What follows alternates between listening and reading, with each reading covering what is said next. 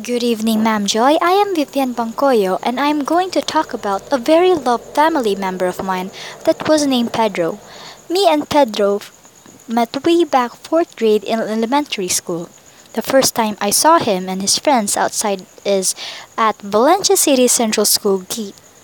I was so attracted by Pedro's color, making me feel the urge to win him. After a couple of tries, I finally won a green colored chick, which made me the happiest kid alive that day. Then, my father named me Pedro afterwards.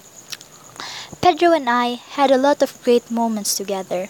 One time is on his first night in the house.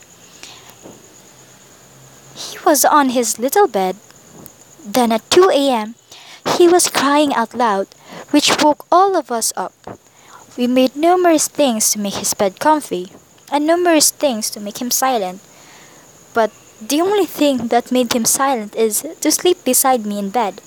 And with that, he always sleeps beside me every night, every day. Um, another time is when Pedro almost acted like a dog and chases people he doesn't know or even doesn't look familiar to him. And he follows us whenever we go outside the house. He also goes with my mom and waits beside the highway whenever my mom helps me walk across the highway when I go to school. Me and Pedro really had a lot of great moments together. Growing old, I really, he was like my best friend.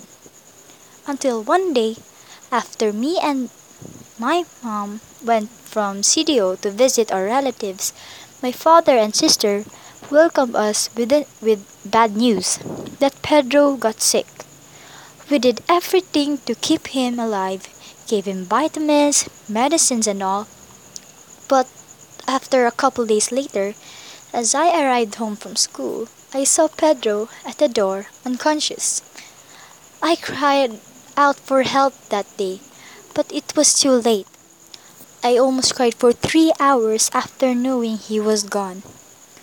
For three years, we had lot of great times. For three years, we had lots of laughs. For three years, I was so happy to have him by my side. I was so blessed to have him as my stress reliever and best friend.